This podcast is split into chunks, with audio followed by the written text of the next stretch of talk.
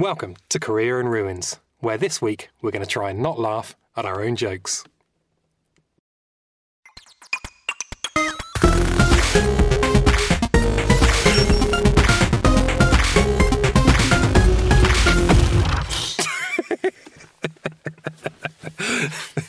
Hi, mate. Hello, mate. Oh, it's good to be back in the booth. It's Isn't hot it? today, isn't it? Oh, I'd say it's a, it's a good five degrees cooler than it was last time. True. here. That was a sauna. That was a Mm. definite sauna. So, how have you been? I am very well, thank you. How about you? Yeah, not too bad. Just uh, working on grants, working on, you know, keeping a job Just and all working, that. yeah. Just working. But work- can. Keeping my career in ruins. Hey.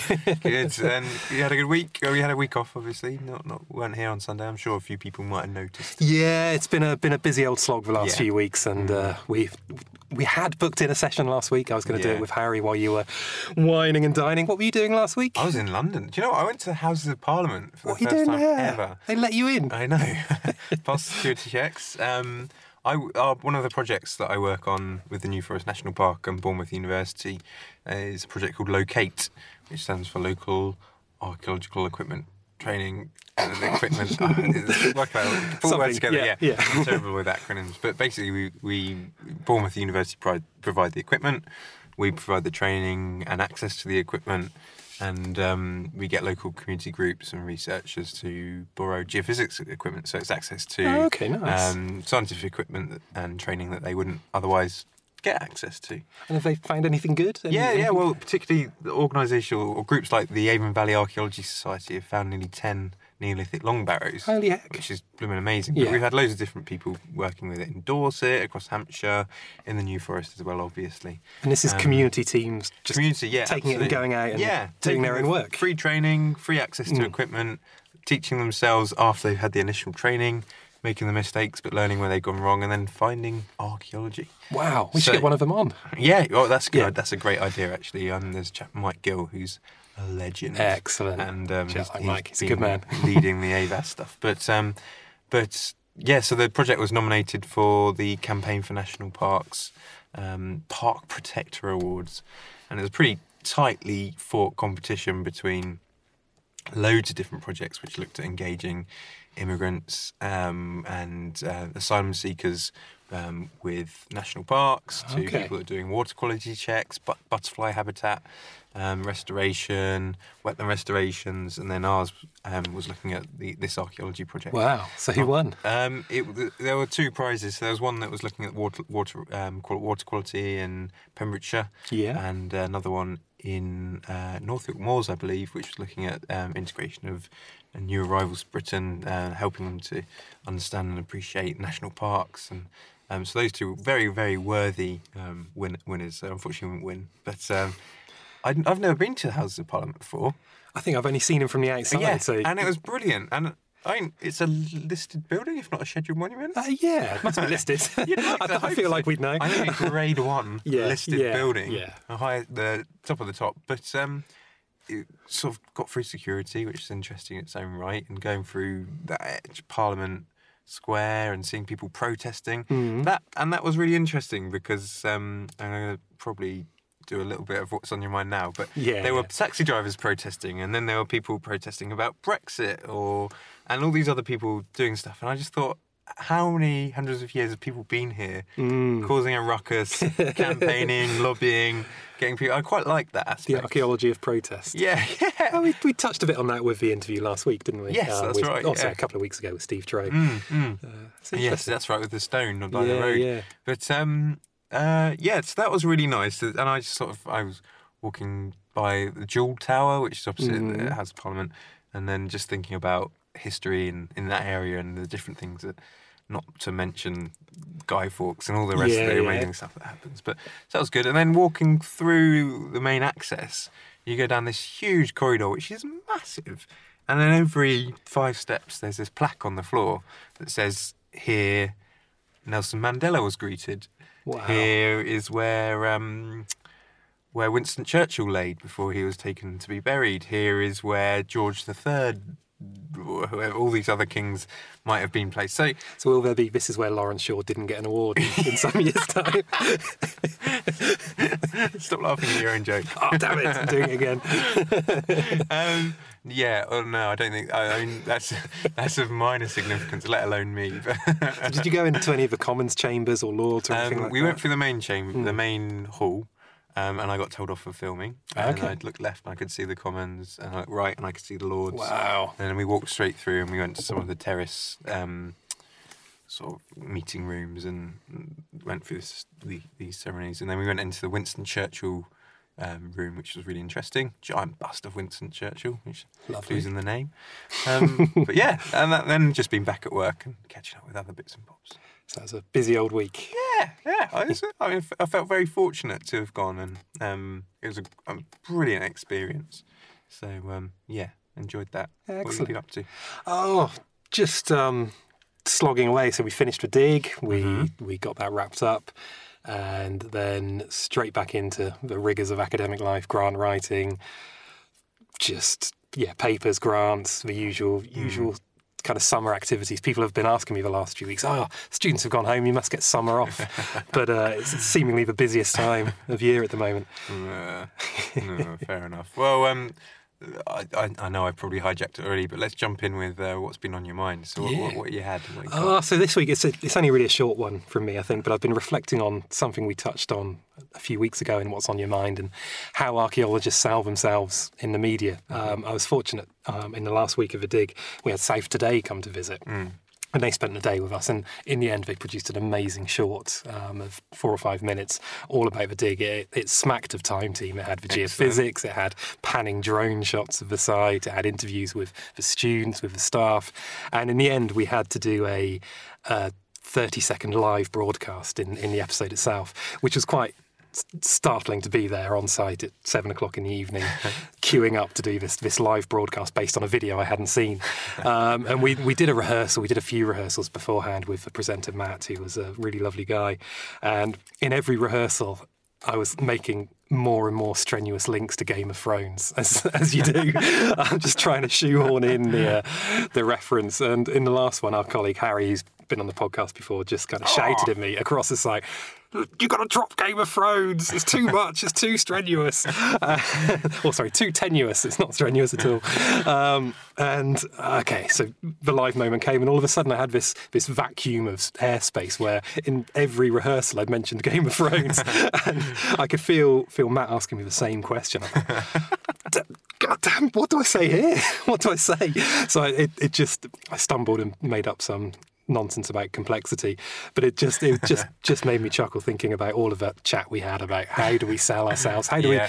we we sell archaeology beyond archaeologists? And there's me sort of desperately making this tenuous link to Game of Thrones when really all I had to do was say what we were up to and it was interesting enough. And um, we had some great feedback and it, it was a nice chat in the end. And ultimately it was a platform for our students to talk about the, the work they've been doing and that was the main thing about it. I think it gave gave them a bit of a voice beyond talking to each other talking to ourselves and it was really nice Yeah, I, I'd also say because it's South today, no one's gonna remember. But if you've done North today, North never forgets. So uh, I wondered where you were going there that is tenuous I'm pretty happy with that. on that what have you been thinking about Um, well, I think ours is my thoughts are, are quite fresh in that we're now we're halfway through or a week into the Festival of Archaeology. Yeah. Which is the two week long festival that the Council for British Archaeology run. Mm-hmm. Um, but yesterday, which was the 17th of July, Yep. uh, they ran a Twitter campaign, um, hashtag Ask an Archaeologist. Yep. And um, I gotta admit, start of the day thinking, here we go, another one of those things where archaeologists talking to archaeologists and a bit of navel navel gazing. Is that the right terminology? I think so. Look, Yeah. a, bit of an echo chamber, isn't Yeah. it? It can be Twitter. Um, but then I thought, don't be a cynical old sod. Let's get stuck so, um, w- using the Career in Ruins Twitter account, Yeah. we put I put a tweet out um, along the lines of um, what's the best bit of um, advice you've had that's advanced your career, and we had a really good uptake. We had a really good feedback, and I think and to be fair to the whole scheme, there was a good uptake throughout the day. And while, Yeah, yeah. And uh, whilst I said it was easy for me to be cynical and grumpy about it, um, it was a really successful campaign they ran. And kudos to the whole team that, that delivered it. Uh, it's fair to say that at the time I was probably even more cynical than you, but that was probably external factors. and when you when you when you put that tweet out, and suddenly the whole it was like archaeology came together to, Yeah. to chuck out good advice to people getting into the discipline. and exactly. It, it restored my faith a bit. Well, I and think, that's it. in- And if it, it's for people like us or other organisations Yeah. to utilise it. So you Yeah. can moan about it as much as you want, but if you're not going to engage, then Yeah, yeah. You, you're not allowed to have an opinion. Exactly, So yeah. If you don't put stuff out, or if you put stuff out and people don't engage, then so be it. yeah. But, if you don't put anything out, then Yeah. bore off. yeah, exactly. but um, but yeah, so we asked people um, what the single best bit of advice you've received, which has helped develop your career. We had 36 responses, and It's quite nice. Yeah. I think it's one of the most talked about tweets of the day. Well, I mean, I'd hate to boast, but, uh, uh, and I, uh, there's suggestions that we love ourselves, but uh, Only one of those was us. but um, we had great we had feedback from Fishbourne Roman Palace, from the New um, National Trust Archaeology team, and loads of individual researchers, people that professionals that work on the Citizen project. so what's been your favourite bit of feedback? Um, I mean, there's some really good memes about digging up the devil, which I thought was quite good. I enjoyed that one an Yeah. awful lot. um, the- ones I really liked, there was one um, by a chap called Josh Front who works for Citizen, and he said, "Be honest uh, when you don't know what the answer." Um, um, and he goes on to talk about, um, I think, to many people, many people would rather bluff than ad- admit this. Um, mm, but you can always go off and research the question, and that's always been my mantra. If someone asks me something, I'll be the first to say, "I've got to be honest, I don't know. Yeah. I, mean, I can find out." But and that often leads to more interesting questions. Yeah, but I think so. I know a few people that will just like pretend or bluff an answer or just waffle on about some nonsense that's not relevant. But uh, There's an element of a behind the scenes Career in Ruins there that sometimes we'll we'll find something in an interview or in a chat that we think, criminy, we have no idea what's going on here. and we'll spend a couple of minutes googling the answer, Oh, yeah. looking it up, Well, doing a bit of research. Harry and I definitely didn't take the mick out of you for doing that when you weren't here. and I definitely didn't take the mick out of Harry doing that when he did his podcast a couple of weeks ago. yeah, but that's fine. I think I mean you can't be expected to know anything. And a few people talked about the greatness of gen- being a generalist. Yeah, and it's something we've touched upon Yeah. a few times, isn't it? It's Mm. it's good to be open and available, and that's again something something again from witnessing the the Ask an Archaeologist stuff. There are a huge amount of people engaged with sort of putting themselves out there to I'm here, ask me questions. And I think there was a range from those who were very specific about stuff and that's that's incredibly useful on one level. And then there were those who are basically, I'm an archaeologist, ask me anything and I'll see what I can do. Yeah. And I quite enjoyed the, the mix of people kind of presenting themselves as, Yeah. as people. People stirring it up. Yeah, well. yeah. yeah. It's um, I think one of my favourite ones we got for, from that that question, Hmm. uh, perhaps one to finish on, was um, Catherine Frieman, um, who's the editor of the European Journal of Archaeology. Yeah. And um, she said, archaeology, archaeology is a small community. Treat everyone you work with, um, from the newest student to the most skilled volunteer, with respect. Listen to advice and keep your sense of humour. Yeah. So I think we're, we're legitimately Yeah, allowed to laugh at our own jokes. Okay, we'll take that. no, I love that bit of advice because it's it's true as well. Because I've I, it's, fair to say I'm fairly early on in my career in academia, but there are already students from my first cohort who I could see being my boss one day. Hmm. so it's, I think just give everyone the respect you'd expect, and hmm. that's that's how you make a nice, welcoming, Yeah, and a few people discipline. echoed that sentiment and added a few other things like don't don't burn your bridges and other things like Mm. that. But I, I liked it. There, were, I think there were a few people that had elaborated on perhaps the specific advice they got, made it a bit more interesting. But um, generally, the sentiment was there, and it, Mm. it was great to get thirty odd different people's advice on Yeah, yeah. how, on how what's influenced the thoughts and the inputs that they've had. That's really influenced there. There's a lot of warm and welcoming people out there in the discipline, and I love yeah, that. Yeah. So, top work. I enjoyed that. I was Just sitting Yeah. there watching. I mean, there was a, mo- a few times when I just couldn't keep up with the not not, not necessarily the single tweet that we did, but the whole day. So, Yeah, oh yeah. God, what's going on? But um, yeah, all in all, a really good little scheme. It makes me kind of wish you could bottle Twitter in a way and put it into some digestible format that you can easily access all of these different Mm. questions and views. Maybe some sort of side publication or a podcast. Podcast. A career on Twitter. It'll No, never catch no. on. All right, so should we have a listen to the interview? Yeah, let's go for it. Yeah, so this week I've been chatting to Chris Stantis, who is a colleague of mine at BU. And we had, I mean, to be honest, our conversation went very off piste at times. It was fantastic. We chatted about a range of subjects, and it's probably just better to dive right in, I think. All right, awesome. Let's go.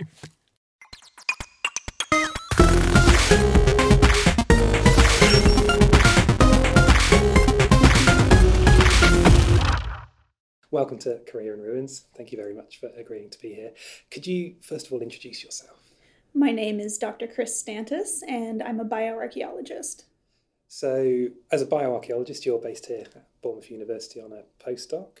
Yes, so I'm here as a postdoctoral researcher under a European Research Council (ERC) uh, budgeted grant. Fantastic. So, before here, do you think to kind of get us going, you could give us a bit of a potted history of your career to date, how you got from the beginning to now, really? Yeah, so um, the sort of the CV kind of story is I did my undergraduate back in the States, where I'm from, um, at a state school known as Auburn University in Alabama, so down in the South. I got a BA in anthropology, knew that I wanted to do something sort of within biological anthropology, had a look around, ended up doing a master's in paleopathology from Durham University. So up yeah, up here in the UK. And so that was my first taste of moving internationally, Yeah. um, as well as studying within a UK style system.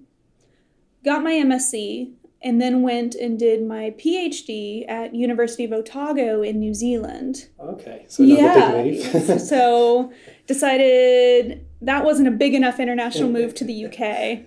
I'll go to the New I'll go to New Zealand where no one will ever find me. Um, or at least no one ever wants to pay the airfare. And and get my PhD down there. And so I finished up my PhD there in 2015. Uh, did a couple sort of odd jobs, and this is now my first postdoc okay, so then you came to Bournemouth. here to to. Bournemouth in 2018, 17. The years go by. Yeah, Yeah, it's been a year and a half. Wow, So yeah, by, it? yeah, yeah. It's a three-year postdoc, and I'm halfway through, which means it's time to start looking for jobs again. That's the, the horror of the postdoc cycle, isn't it? It is, isn't it? Now you're you're out of that cycle, aren't you? So Uh, yes and no. I'm, I currently have three months left on my current contract.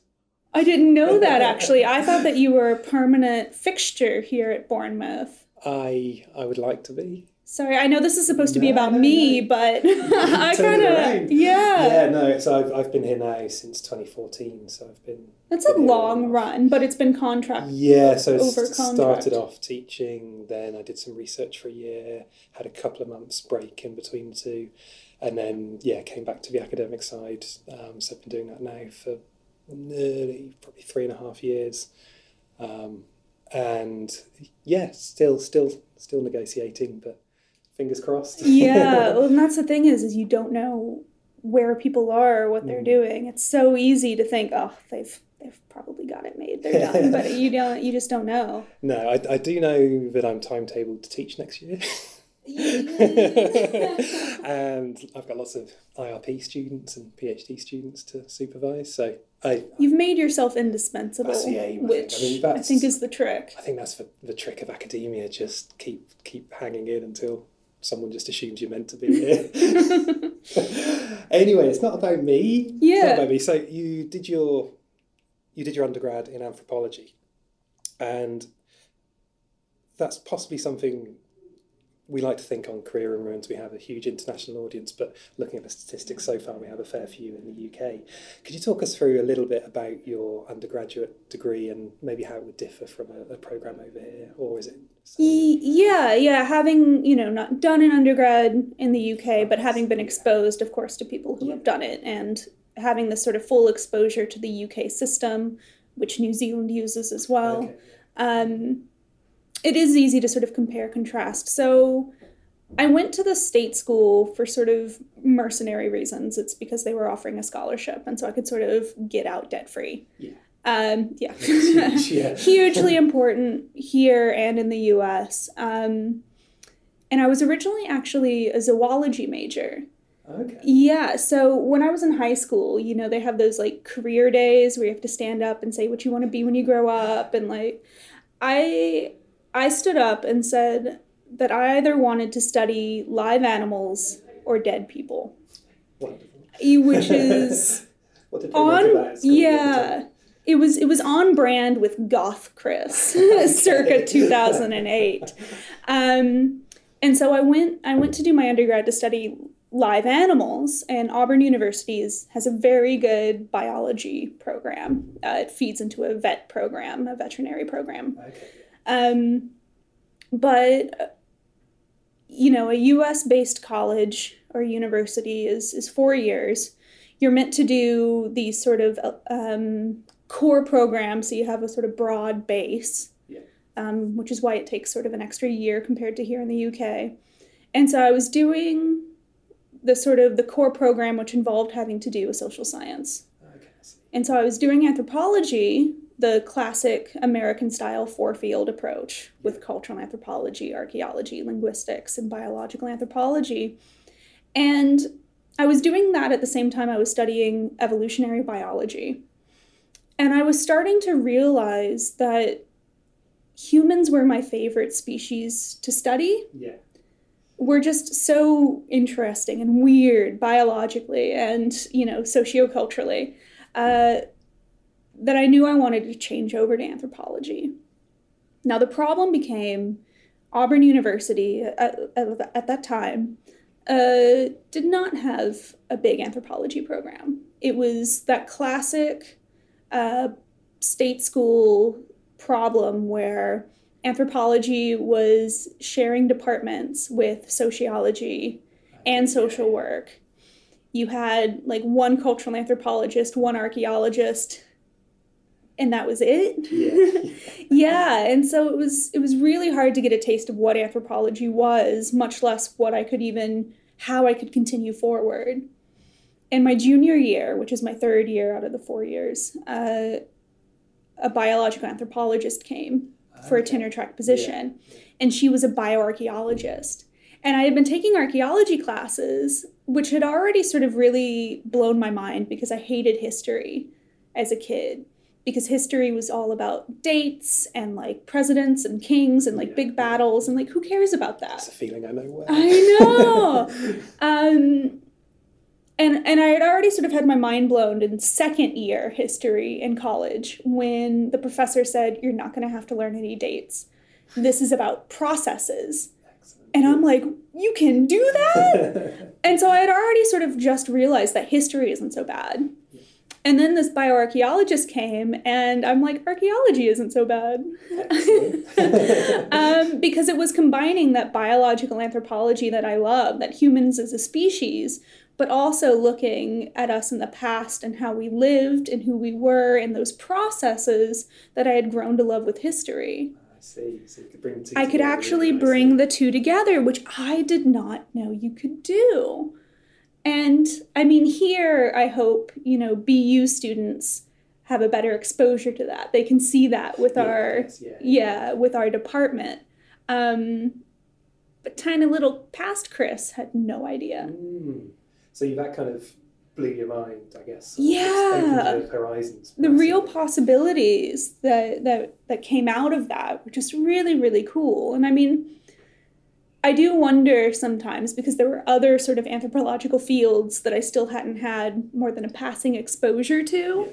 And you know, you never know which sort of way you'll end up going or which way you would have gone. Yeah, You know, um, what if there had been, say, a corporate anthropologist Yeah. there or um, a paleoanthropologist?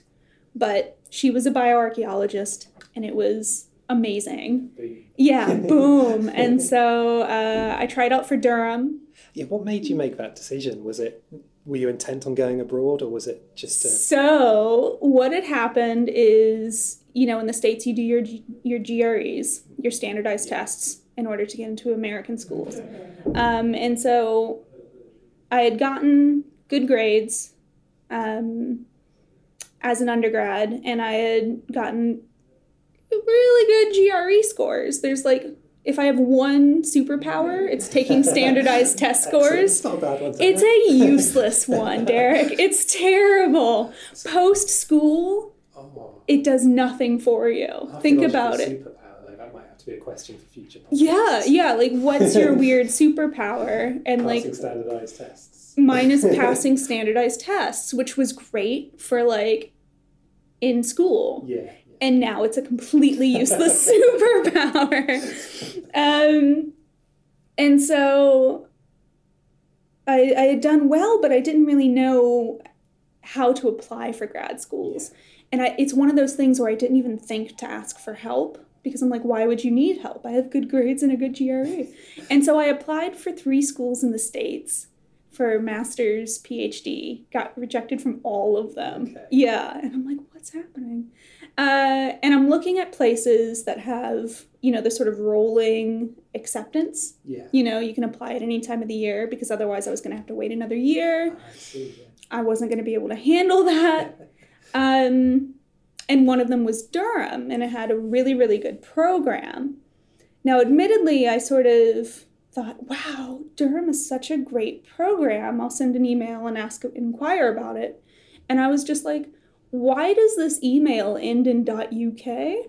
I thought it was in Durham, North Carolina. Okay, good. good. It was not. No, no. It, it is not. I don't know if you knew this or not. So was Dot it- UK. Was it a pleasant realization or a terrifying one? It was it was fine. it was like, all right, let's do this. Yeah, but it was just such a moment of like, oh, Chris. So had you hit send at that yeah, point? Yeah, yeah, yeah. I'd already I did the application. Um, so I got that figured out, and so it was fine. And it, it was still a bit of um, a culture shock because Durham is a collegiate school as well, Yeah. one of the Yeah, few around here. And so I got accepted um, with a, with a little bit of scholarship money, which was good. And then they were like, "Great, what college would you like to join?" And being from the states, where colleges are basically your your faculties, Yeah, I'm like yeah. liberal arts. I, I would, I would have no idea how to respond to that either. It's, And they're like, uh, guess we'll just sign you up for the international one. And so I'm, I'm a proud Ustinov member. I guess I should be like cheeky about that. um, which was great too, because I came here to Bournemouth and I thought, I guess all universities are collegiate, right? And so I showed up here and I was asking people, where are the colleges? And people were like, Did they send you off to the doctoral college Yes. around the corner? Yeah. I was so excited to come back to the UK because I thought that there would be those dinners and your graduation oh. robes and little coats of arms everywhere and people being snooty, and you're not. we could get a lot better at being snooty for sure. Let's work on this. Let's have I mean more excuses robed robes, dinners. Yes. Like, once a year is not enough. No. You do you go to the graduation ceremonies? Yeah. I might start doing that just to It's fun. Work out the Sit up on the stage and clap your hands repeatedly for hours on end. But then the wine receptions are quite nice. Lunchtime wine. I, I should stop now. the key the key reasons no i'm very food based in terms of positive reinforcement Mm. so like yeah tell me that there's treats at the end There's, there's treats at the beginning. You turn up to your robing room and there's a spread put on and Yes. there's wine bottles just sat on the bar waiting for someone to be oh you get to enough pregame oh, that makes the ceremony so much better It is. It was a. It's a lot of fun Oh, every man. year. yeah i might i'll start doing that because But I i've got think- the I robes think I'm you're ready. right. More reasons to wear robes around here would be fun. we've earned them damn it Just start turning up to staff meetings. caa seminars That's the perfect opportunity, and then down to the Oh. curry afterwards in our robes. still in the robes of Perfect. course perfect. So then Durham, but then another big leap. Yeah, so once again, um, I was sort of left wondering where to go. Uh, I knew where Otago was, by the way. I Yeah. knew I knew where New Zealand was, but what I did was I was having a look around, and the thing about UK master's programs is that if you want to go back to the States to do a PhD afterwards, you'll need to sort of keep the timing in mind because you're finishing up your master's here after application call, the general application call has already finished in the States. And so you can do a master's here, but you're going to have to wait basically nine months before uh-huh. you can apply. So it's a shorter masters overall, but you still have to wait for the to catch the. Which I mean, you know, you can find things to do with your time, contract work and small grants and things, but uh, I'm not patient. fair enough. And I wasn't patient then. I sort of was like, I want to sort of keep going and keep life moving. And I hadn't really realized that there's things to do other than school. I see. Yeah. You know, that sort of person. And does the New Zealand cycle start in their summer? Well, how New Zealand for the um, PhDs are generally start whenever you want. Okay, Because, of yeah, course, yeah. it's the same UK structure, three years, research only, no more coursework to take or anything. And so, because of that, Otago at least lets you apply at any point. And so I got in touch with who would eventually become my supervisor, Hallie Buckley, and she said, "Go for it, send in the application." And so, um, the great thing about New Zealand and the reason I applied for New Zealand, other than hearing that Hallie is a really good supervisor and researcher, and knowing that she had a project that I was interested in, Okay. the other big reason was New Zealand, certainly when I applied, and it seems to still be happening now, they're a bit desperate for for PhD students and that sort of Okay. level Yeah. because I think a lot of it is because they're losing people to Australia. A lot of their Yeah. youth go to Australia for the money, the spending power, the nightlife. Oh, I see. And so, because of that, Otago has PhD scholarships that are just as much as if you were a local, Oh, if you were a resident. yeah. So, it was full phenomenal. tuition and a living wage for three years. Yeah. It was that's sort of hard to beat. Mm. And so, Something we should advertise to our master's students Uh, more. yes, Like, yeah, I'll yeah. tell anybody to go down to Otago. They have a really yeah. strong both archaeology and bioarc Amazing. program um, with lots of really good people. Plus, you're in, you know, the land of hobbits and elves. so, so, what research did you do for your PhD? What was the subject? Yeah, so since my master's um, through to now, I have been trying to sort of brand myself as a stable isotope specialist in bioarchaeology.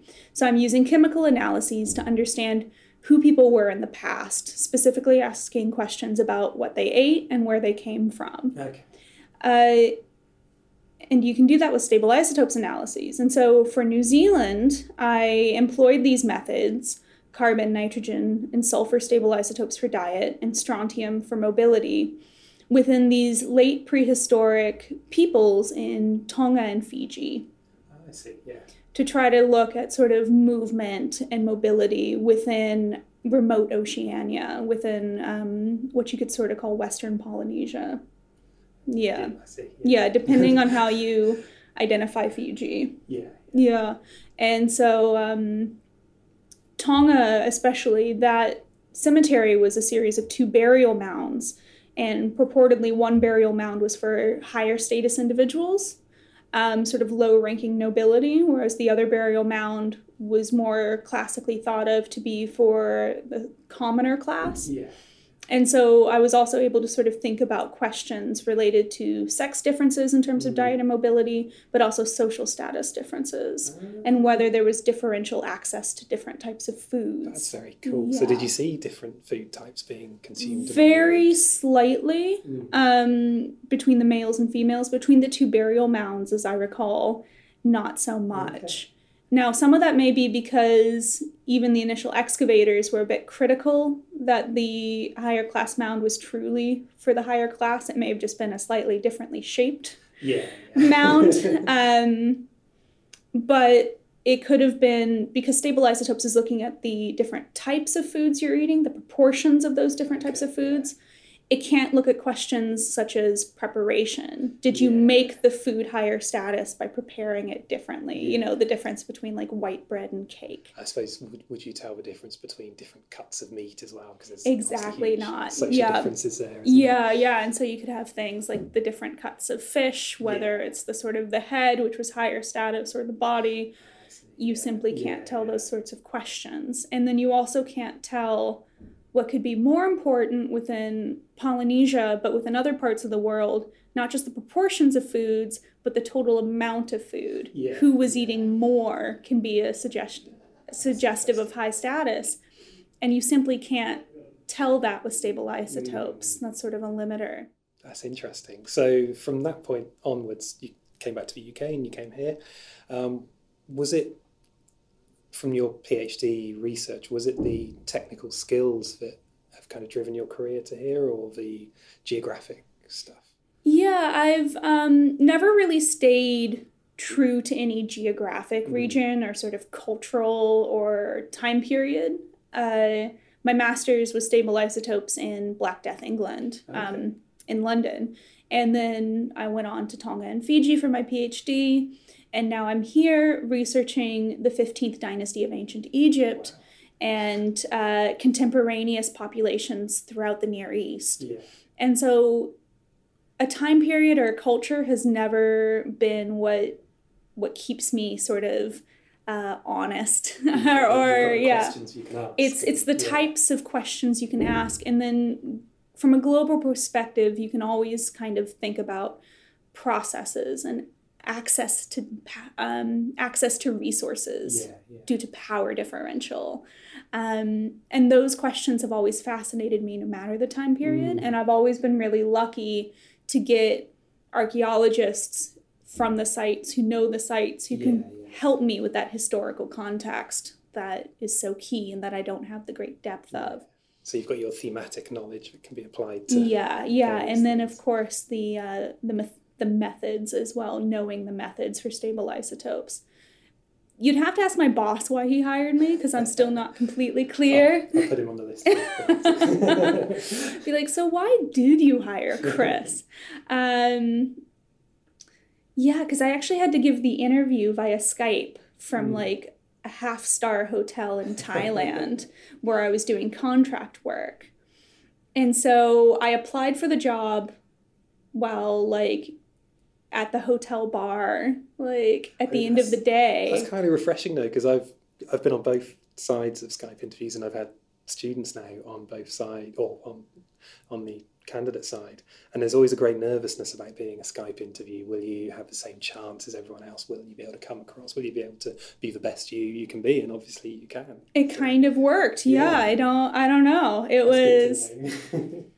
Oh, I just I had to hotspot my phone, so it couldn't have been great Oh, quality. Just just go and top up my data and hope I didn't run out before the interview. It was that must have been quite nerve wracking, but it it worked out somehow. Yeah, yeah, it, it was really nice because I did the interview and um you know, I asked Holger like we had been doing the interview and it felt like it was going really well and you know, here they tend to do a pretty like I had like 5 people on my interview Yeah. panel. It was just huge.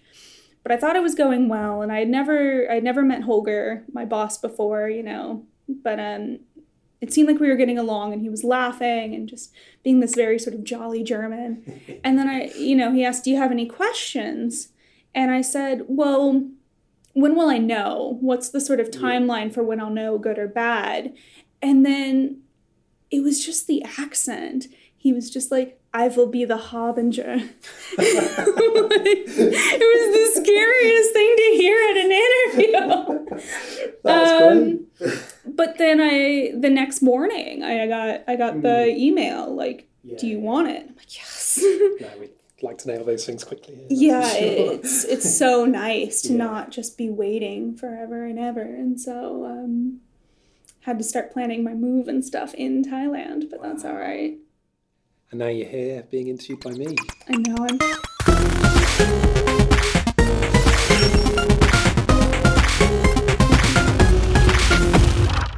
Well, I've got to say, I mean, working with Chris as a co-host on Career in Ruins, it was really nice to get an insight into your career, Derek. So thank you. For, oh wait, oh no, it's the other way around. So when, when Harry's not available, we we know we know who we can sub in now. It was quite.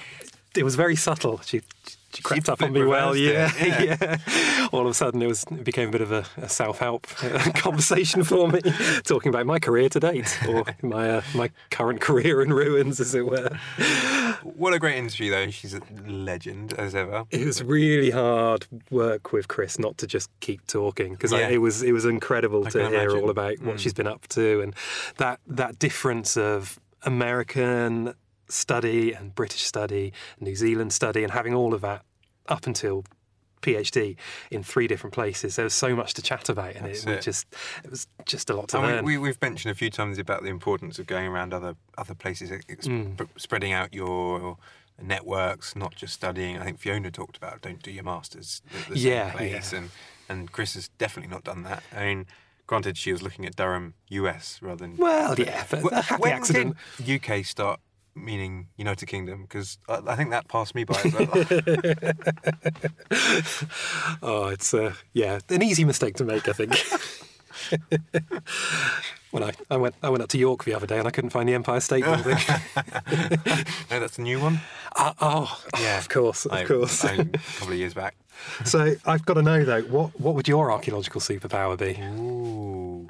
I like the idea of being able to lift um, materials. You know how su- superheroes can lift, like, oh, there's a big iron girder about to fall, and they and lift it Yeah, yeah. Imagine you did that, but on the soils, and you just lift every context up separately. So You could- go, your superpower and your pit, the pit the feature that's in front of you, suddenly every single fill just raises out individually and separates Would you magically separate the artifacts from the soil? as Well, I think I'd need another superhero that could take take. So you need a sidekick? Yeah, maybe one or two. So one, someone that can focus on metals, one that can focus on bones, and they just pull them out. that's a, a strong superpower. you? I was thinking about mine quite a lot during that interview, probably distracting myself hmm. with thinking about what my superpower would be. And I think maybe it's reducing an incredibly complex point to a deeply tenuous analogy. it's something I've worked on very hard over the years. So yours is actually your superpower rather than the one that you want. yeah, I think I think that's my existing Oh, archaeological because I've looked at it superpower. the wrong way, maybe. What's my superpower? Yeah, what's your current Oh archaeological superpower? Just to be able to distract people from my lack of knowledge. Like, oh, look, shiny thing! archaeological sleight of hand. I said something funny. Oh, what? That's just all round a great chat, though, and Hmm. I, I think we should probably keep our chat to a bit of a minimum, maybe. And uh, Yeah, sh- should, yeah. We, should we dive into the next part? yeah, let's carry on.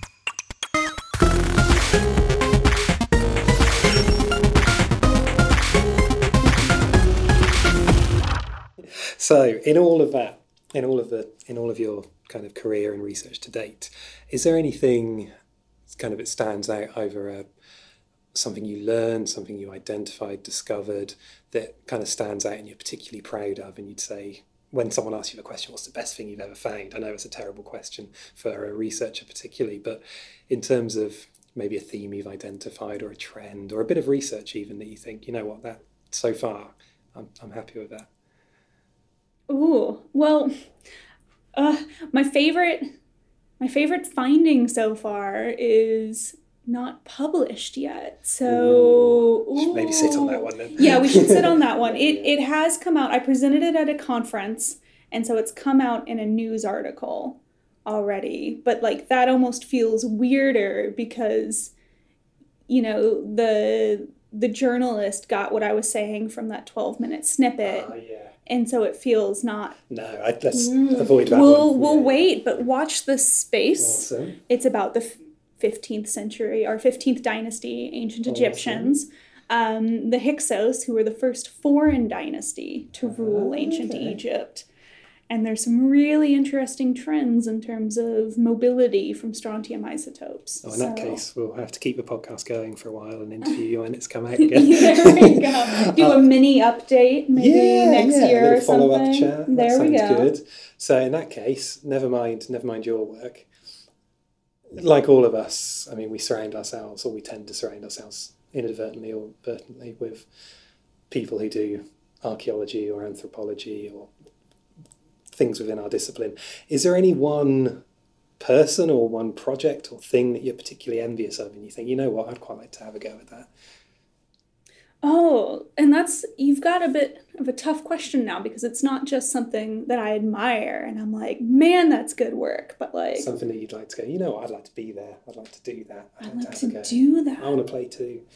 Oh, that's a tough one. There's some really, really good work coming out of Durham University right now. Yeah. Uh, they just got an AHRC grant to do strontium isotopes, so looking at mobility in Jordan. And they're doing this sort of whole country um, survey of the isoscape of the of the strontium signatures of the land in order to understand Uh, in order to map. exactly. So they got money to do background work, which you know is so Yeah, hard. yeah, yeah. And then they're taking this one site, Pella, as a sort of, you know, showpiece of this is what will benefit from Mm. the backdrop work, which I think is so smart to Yeah, work that yeah, background yeah. work, which so often, as you know, doesn't get funded. Yeah. But to work it into the site that's been occupied from like the Chalcolithic through Macedonian time periods, I want to say, maybe even later into Mm. The. Islamic. And they're going to use the strontium for that. And so it's this huge cemetery site that's so cool. So they've got the case study, but within that they can do the huge. And then they can do the huge background project. And so, like, I wish they needed me. so how, how varied is kind of I'm very used to seeing kind of the strontium maps of Europe and the UK in various PowerPoints. That resolution presumably isn't ubiquitous across the globe. Some places would have it and some places not so much. no, and we've been spoiled here in the UK Mm. because NERC has done such a good job. Ah, so I would argue the best job. is that something that's come out of archaeology and anthropology or is it is it mapped for environmental purposes or other purposes? They have a researcher there, Jane Mm. Evans, who has one foot solidly in both. She's a Ah, geologist by yeah, yeah. training, and she's she's largely stayed within her realm of geology, but she knows archaeologists and she knows how to work with them repeatedly with long sort of collaborations, which is Uh, so she's got one eye on both. hmm she knows use- she knows the uses. importance of strontium across fields. Mm.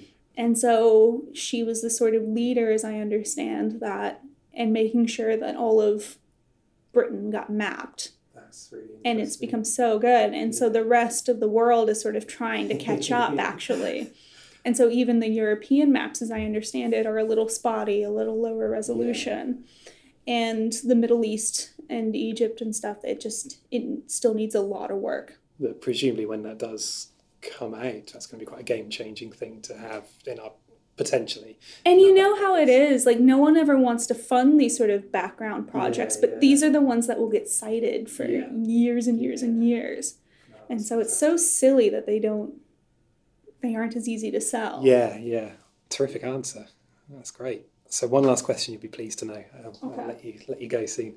Um, Lawrence and I, for we've been doing this podcast now for a few months, and even before that, we've been working on a fully functioning time machine to allow all of our guests one ticket to go back in time and then back again, a return ticket to the past. Okay, well, that's important. Yeah, yeah. To see one thing, one event, one bit of the past that um, would it help your research or you just curious about really. So where would you go with with a ticket to the past? Oh my gosh. This is the sort of thing where it's like I, I obviously needed to do more research. So and like so the time machine also has no problem spatially. It can move You can go spatially, yeah. anywhere. yeah, it's yeah. not There's- yeah, there's yeah, yeah. I, we don't have to haul your time machine all the No, way no. to So, so if you wanted to go to Doggerland, for example, you wouldn't have to start at the bottom of the North Sea. you can, you can, we can. It's got some, yeah, spatial temporal controls. Yeah, is this the sort of thing that's a hmm, how much vacation time do I have as well? Because do you do sort of a nice Oh, you can go for a long term yeah, period. Yeah, do yeah. you do a couple hour trip where you're just like, let's check out Pompeii? Oh, And then you're like, you got 10 minutes and then you're done? Or do you just be like, I feel like biking all of Genghis Khan's empire? And Wow. then you can go on a nice long track. Lawrence is very restrictive with me in terms of I can give away one, but he's never said how long that one can be. So it's, It's always it's always just Just one. one, but, but you if you want to stay of, for a few like years, open open return Yeah, could yeah. sort of happen. The thing is is almost nowhere do you want to travel back in time as a woman. Let's be honest. Like, where am I gonna go? That's super fun. That's true. Yeah. The past is not the friendliest feel- of places. No, and then I'm gonna have to learn new languages, or I'm gonna have to stay in English speaking places, and those all aren't great. oh, many of these questions we haven't had to. I hate to be such a wet Yeah, blanket, no, but I'm not right. sure it can. I'm That's gonna important. go. No, That's- yeah, important consideration. No. they're gonna be like anywhere I go. Like if I go back to like Victorian England, I mean, I'm going to have to delve oh, into. fun or Jane Austen. They're gonna be like, "Where's your petticoat, Yeah. strumpet?" You're pushing me hard into Star Trek now, so we're going to have to give you a universal translator. Yeah, That's a given. yeah, no problem. And, You're, um, we're gonna need the holo- replicator You can have so a I can holo generator, so you can be whoever you want to be. Oh. I finally get to be a white dude. Oh, that's so much better. I can travel tons of places. yeah, I mean things like let's All right. Uh Julius Caesar's sort of coronation parade would be Ooh. quite cool. yeah. Let's be honest. That would be pretty good. And so again, that's obviously just a nice sort of day trip. Yeah. yeah. I think that would that would nice be pretty answer. good. And you've also raised a lot of issues with the time machine that I haven't. We, we've had- we've- We've had some big problems with paradoxes. Because one of the first people we tried it on wanted to go back and uh, um, warn Harold that there was an arrow coming towards him, and that would have just changed all they want history. to actually change time. Yeah, yeah, and then Mm, we'd have been in trouble because there'd be no podcast, presumably. No, Um, so yeah, no time machine, and so then it just oh man, yeah, go and warn past me, just not to be so uptight. like that'd be great, but like Warning our that's probably not what you're hoping for. No, no, it's still. it's- That would be um. I, I am looking forward to you listening to some of the episodes. We've had a variety of answers the last few. There's been some, yeah. some startling ones. Oh, I bet there's that. way better time machine No. ones than mine, but I'm just No, it's all mm, good. I'm not sold on this vacation. I think I think we need to go back to the drawing board. I mean, we tend to borrow Star Trek lore anyway, so it's we can have anything in that universe. Yeah, yeah, yeah. You could do a very special Star Trek episode where you go onto the holodeck and like everything's sort of fine and There'd, be like an, there'd be an accident and they'd come to life and we'd be well trouble. always Moriarty takes control of the whole university. but those but the holodecks are always super nice because of course like everything is still within that 24th century um sort of safety parameters. yeah, safety parameters and sort of Social cultural safety cultural, parameters. Yeah. So no holodeck style time machine. Tons of places I travel. Real time machine. Not without a lot of vaccinations. Fair enough. And on that note, thank you very much for joining us. Thanks us. so much. That's been brilliant.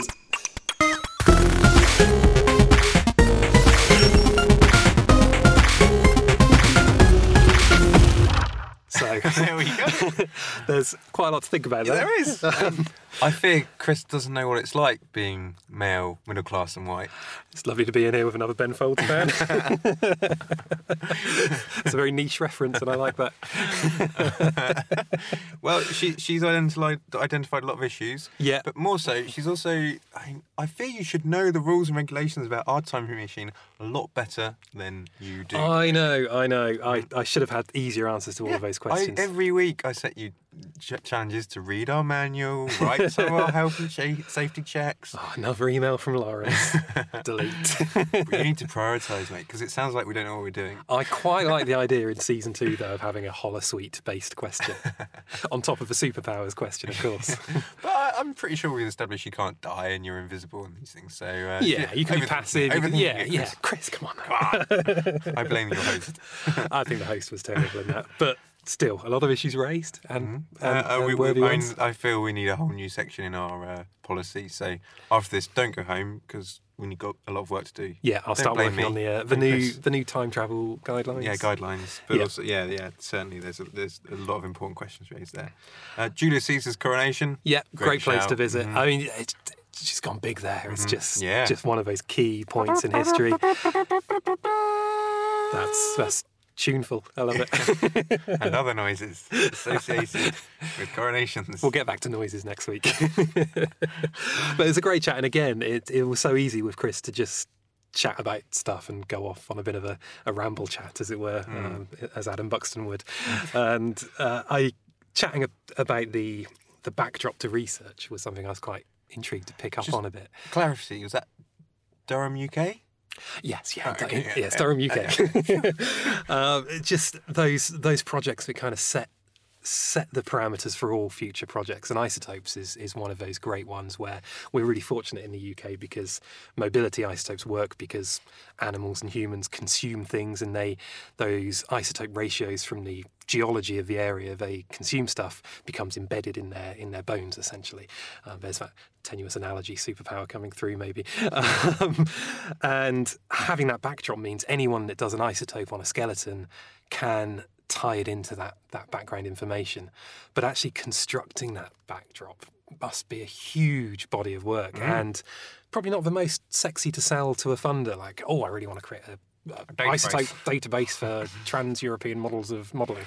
Uh, it, it's a tough sell. It's rather not for us, it's for everyone else. yeah, yeah. There'll be no discernible outputs from this project, but other people everyone great else, things. yeah, they'll do great stuff. So it's a really difficult thing to sell, and it's the, the way I think they've done it on that project is having a like a headline site, but saying to do this headline site, actually we need to do a shitload of background work. Hmm. Makes a lot of sense, and it's it's really good to see that happening. And I, I was quite keen to learn a Mm-hmm. Bit more about it. So it's Ah, interesting. That was a good one.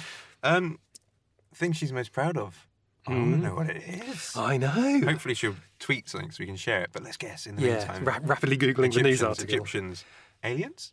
It's got to be, hasn't it? It's Yeah. the only logical answer. Yeah, I think easy thing to finish on then as well. I mean, simply because humans can take a stone and alter it and turn it into a sword doesn't mean they can build a big building out of stone. Talks about distribution. It's just got like sort of shum, shum, shum, shum, gets in a thing. Oh, we're shum, getting into Stargate. shum, and take it somewhere else. shum, shum, shum, shum, and then move to that. That's what she meant by distribution, I presume. I, it can only be. And it's funny you, you bring up Stargate because I think if I could be in any sci fi, it would be Stargate. yeah. It's sci fi in our Everyone wants to time. read Daniel. Yeah, Uh, he was a it- dick. yeah. I might go and binge that now. Anyway, so once we said it wasn't about dinosaurs and aliens, this is the one episode when it is about aliens. yeah, yeah, definitely aliens. Finish on that? Uh, almost. Should we talk about our Patreon? Ah, yes. So Thanks for listening to the end of the podcast, for starters. well done, you've made it this far. um, yeah, we've got obviously the normal stuff. We've got our Twitter, our Facebook, our Instagram, all of which we use intermittently. But we have set up a Patreon account. Yeah. Um, which is just opened. So minimum, I think there is a minimum just set by the website, which is five pounds or six dollars, seven dollars, something like that. Yeah. Um, and it's just an open invite to help us fund these podcasts. So if you like what you're listening to, and you've got a spare fiver or Yeah. tenner.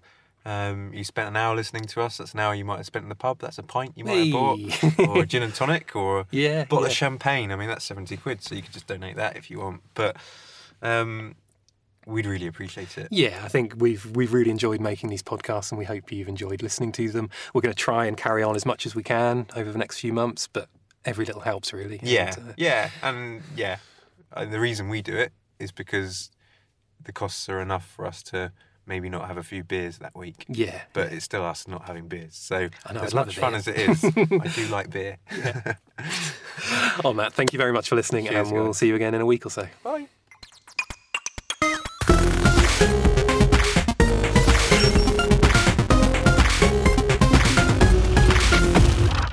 Thank you for listening to the Career in Ruins podcast. Please make sure that you subscribe to our downloads on whatever whatever system you receive your podcast from. Make sure you comment. Do send us any questions or thoughts you have on social media. We're on Twitter. We're on Instagram. We also have a Facebook page, and uh, we'll, we'll look to trying to reply to as many questions as we can. Hopefully in the podcast as well. And sound production on this episode has been done by Guy from bucketofsound.com.